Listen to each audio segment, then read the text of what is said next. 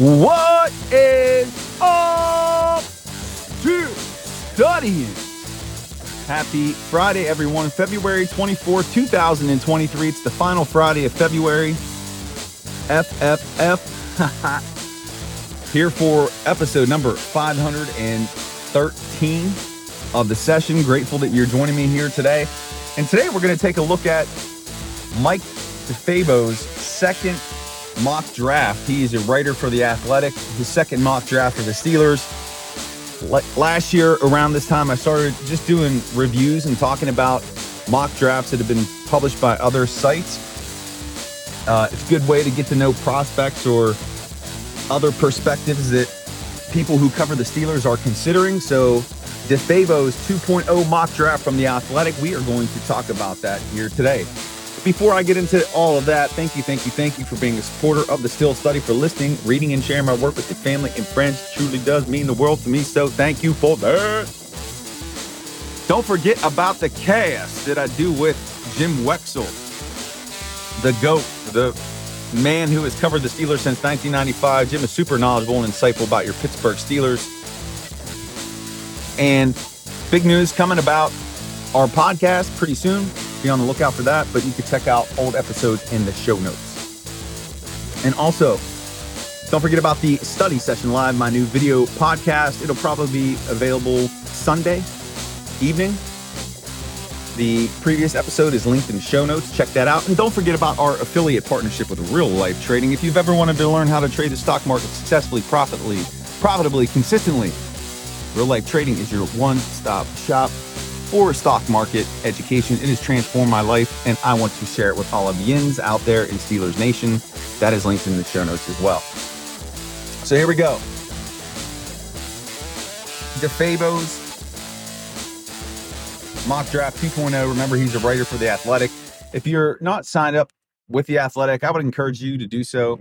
It's DeFabo and Mark Kaboly, two great writers. They put out great work. Have subscriptions, stay up to date with their perspectives and opinions. And so let's get into it. Here, DeFabo with the 17th pick has the Steelers taking Broderick Jones, offensive tackle out of Georgia.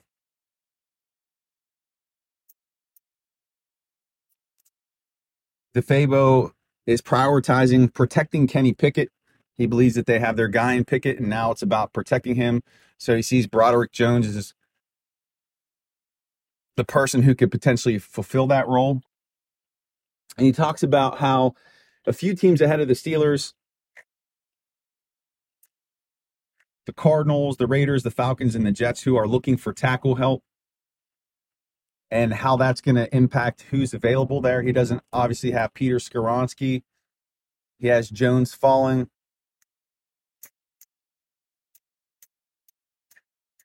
Jones is an athletic guy at tackle. He can handle pass rushers. He's got natural talent, so I like the pick. Again, I was anti offensive line first round, but I now see the value in that, so I don't despise it. I like it. Hey, and look who his second round pick is at number 32. This is the first pick of the second round. He must have read my mock draft because he has the Steelers taking Tyrique Stevenson, cornerback out of Miami. DeFabo, you're stealing my picks, brother. Again, we all know the need for corner. He talks about Stevenson's size, his physicality, which definitely is something that I talked about too in my mock. Steelers definitely have a needed corner, so you see that addressed there. In the third round at number 49, DeFabo has the Steelers selecting Trenton Simpson, inside linebacker out of Clemson. And here's what he says about him. He says, The more I hear about Simpson, the more I find myself gravitating toward him in the draft. He says that he's fast, explosive, instinctive, good in coverage, but he's bigger than let's say a Devin Bush. He's 6'3, 234 pounds. The Steelers do need an inside linebacker. I do like this pick.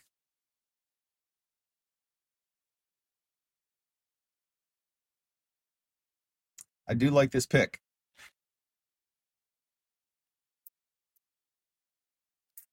And then we have actually the DeFabo had that listed as third round pick. That's their second second round pick. But again, they need to bolster the interior of that run defense. We know we now know that Aaron Curry is going to be coaching the inside backers. That would give him some new talent to work with. I'm seeing speculation. Oh, the Steelers are going to try to sign Bobby Wagner, who was re- recently released from the Rams. They need to get some youth at that position. This big dude might be that guy. The third round, they go wide receiver, Jalen Reed out of Michigan State. Fabo says he's not a fan of using an early pick, especially first rounder on a wide receiver.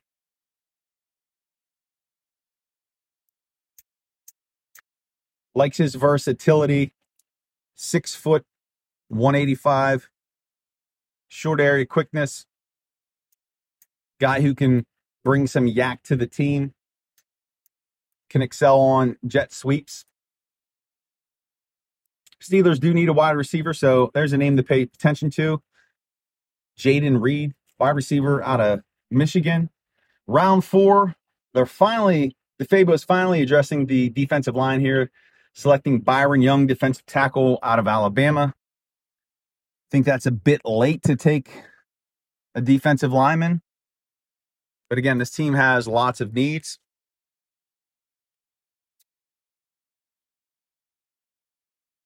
Again, fourth round pick. He's a run stopper.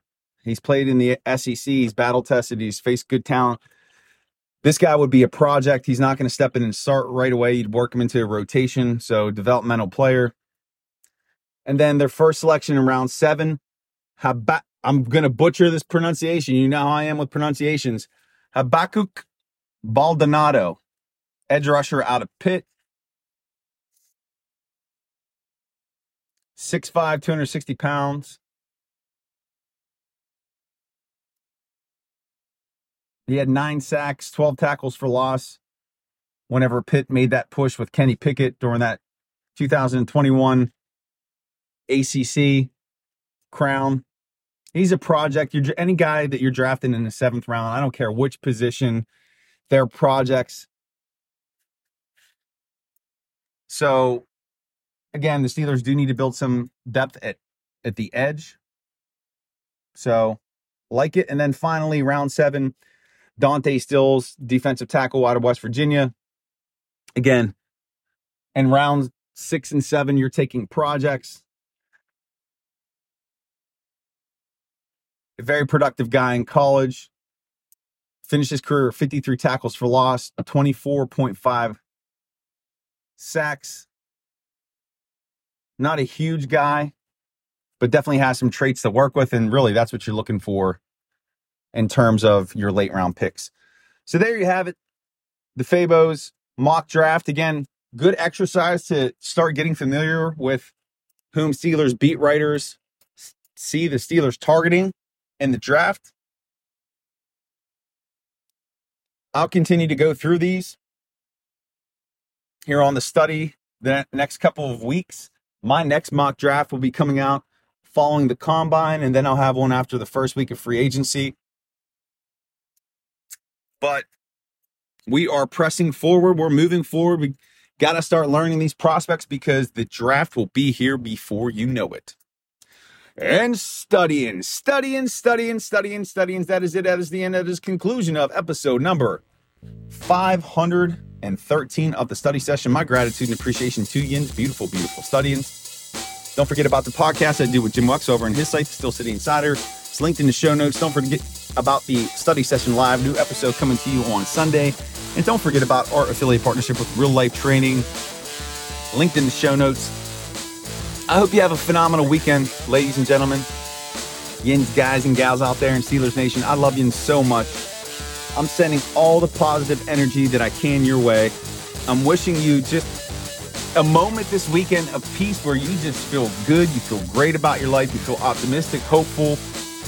Do something positive and uplifting for yourself and someone else. And remember, on this beautiful Friday, February 24, 2023, the last day, last Friday of February. We're hitting March. March is my favorite month, by the way.